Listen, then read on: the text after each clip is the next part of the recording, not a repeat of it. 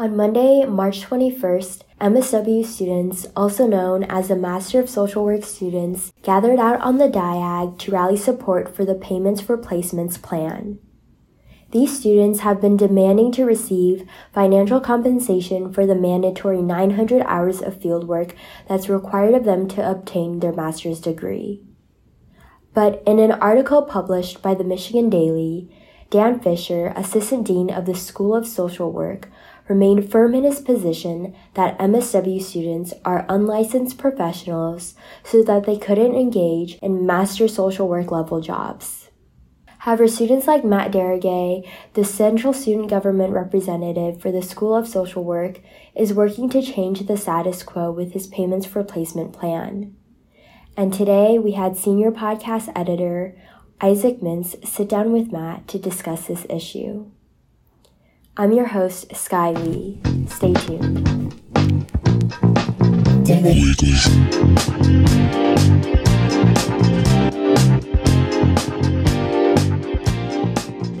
Matt, thanks so much for sitting down with us. Of course. Happy to be here. Matt, do you think you can introduce yourself? Yeah, absolutely. So I'm a Master's of Social Work student. I'm in the 16 month program and I'm in my second of four semesters. And in terms of what brings me onto the podcast today. I am the founder and co chair of Payment for Placements, which is an effort that started at the University of Michigan, but now is a nationwide effort among social work students to guarantee payment for our field work, which is essentially our internships. Matt, tell us um, a little bit about what is going on with payment for placements now and how is this movement arose here on campus? The movement arose because there is a critical need for payment for placements. Right now, eight out of every nine students at the School of Social Work are completely unpaid for their degree required fieldwork. And this has thrown a lot of students into some pretty difficult financial circumstances. There are some of us who are doing some form of work from 7 a.m. to 7 p.m., six or seven days a week, because they need to have a part time or full time job on top of their schoolwork, their classes, and in some cases, their parental obligations, because some of us are parents. And beyond that, some students have instead resorted to taking out loans for their living expenses. Uh, that's the option that I've taken. And we feel that, especially since students at other schools in the university system do receive stipends for their field work, uh, that it's a travesty. So in November of last year, the previous School of Social Work representative in Central Student Government authored a resolution urging the leaders and administrators of the School of Social Work to convene a task force to study this issue.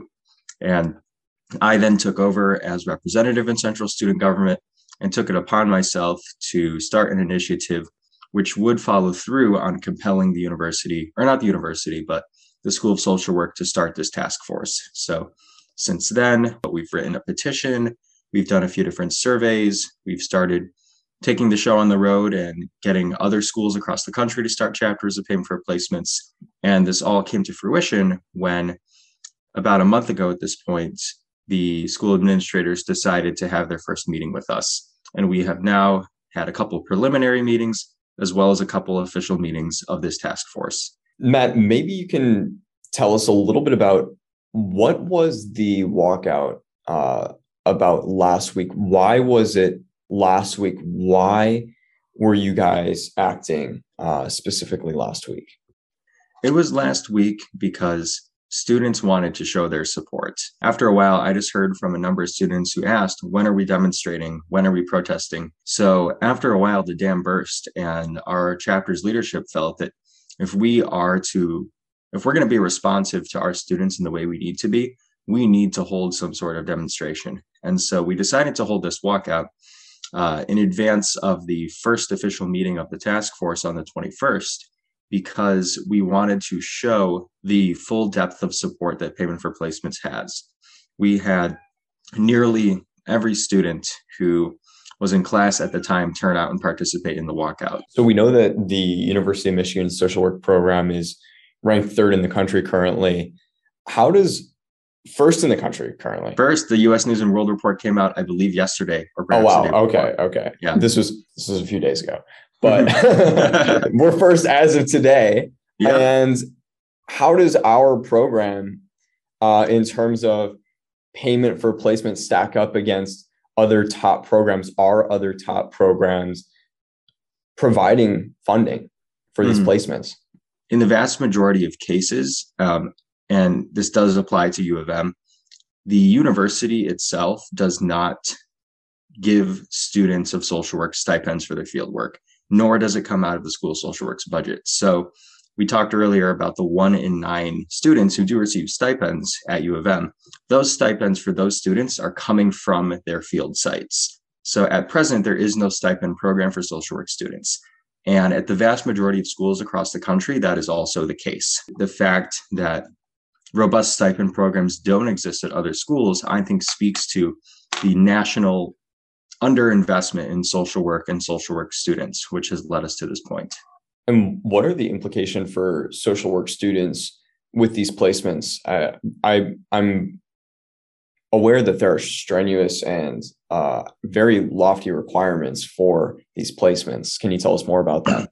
One element of pushback that we've sometimes gotten is that your field placement is not supposed to be a job or resemble a job or function as a job. It is supposed to be exclusively an educational experience. And I feel that the vast majority of us students would not deny the educational value of these placements. My field placement is with the city council, and I have learned a whole lot. My experience doesn't even compare to students who are in the interpersonal mental health pathway, who are essentially serving as full on therapists for free. We have students who have what's known as a caseload, so a slate of a handful of clients, sometimes even five or six clients who they are responsible for conducting therapy with them. So it's a great experience for sure, a learning experience, but it is also a work experience because many students, for all intents and purposes, are doing the same work as their master's level peers or even supervisor in this site.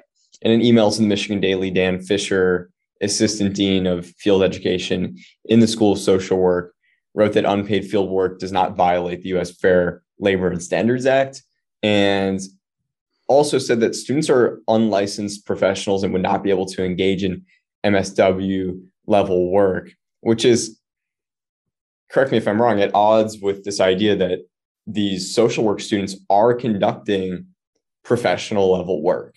Well, what he's saying is technically true. If you want to be hired as a therapist for pay at comparable pay rates, or if you want to be hired as a case manager, you and want to call yourself that, um, and the agency that hires you doesn't want to lose its license, then you do need to have a master's degree in social work. So there is truth to what Dan is saying in the sense that I wouldn't be able to go out and get a job as a therapist right now if the agency wanted to stay in the good graces of regulatory agencies. So, to that extent, what he's saying is true.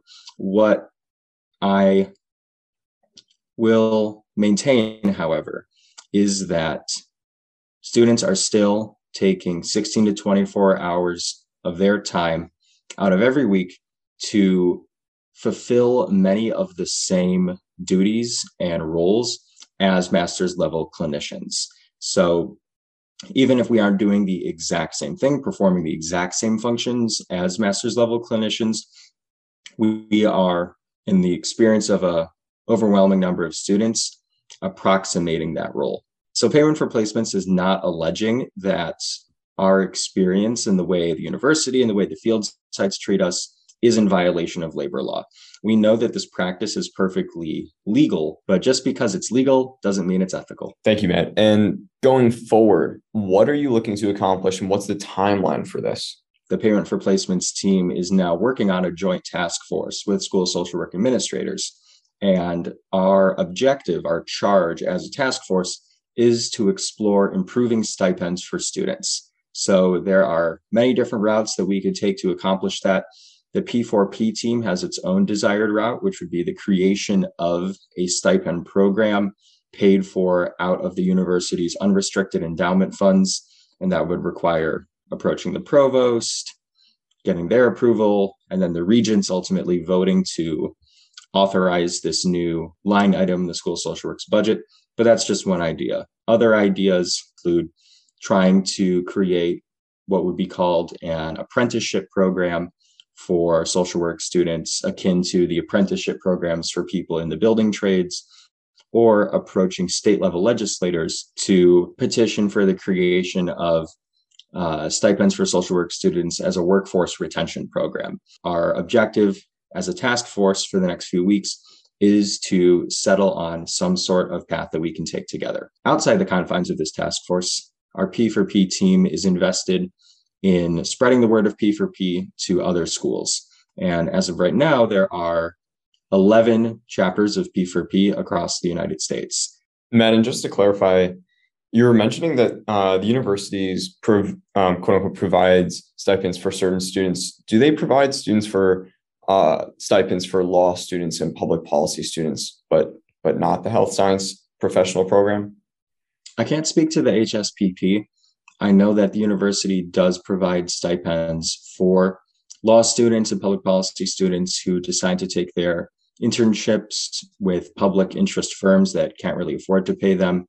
And to speak to other schools that I know do not get compensated for their field work, the master's in elementary and secondary education students in the School of Ed have to serve as student teachers for a year. And at present, they are completely unpaid for that work. Matt, thank you so much for coming on the podcast. We really appreciate your time. Oh my gosh, this has been great, Isaac. Thank you so much for having me. Here's what else happened this week. On April 1st, the Central Student Government's election results came out. Noah Zimmerman and Jackie Hillman will be the next president and vice president. And on April 7th, there was the Take Back the Night Ann Arbor rally, which was led by United Students Against Rape in collaboration with other organizations against sexual violence. That same day, two men were acquitted for the attempted kidnapping of Michigan Governor Gretchen Whitmer.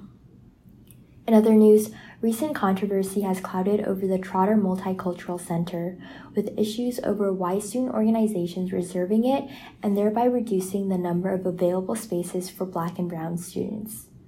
The building was originally a Black Student Cultural Center to give marginalized students a safe space on campus to escape the obstacles of attending a predominantly white university. It has since grown into a hub for students from different communities of color. That's it for the Daily Weekly this week. Thanks for tuning in.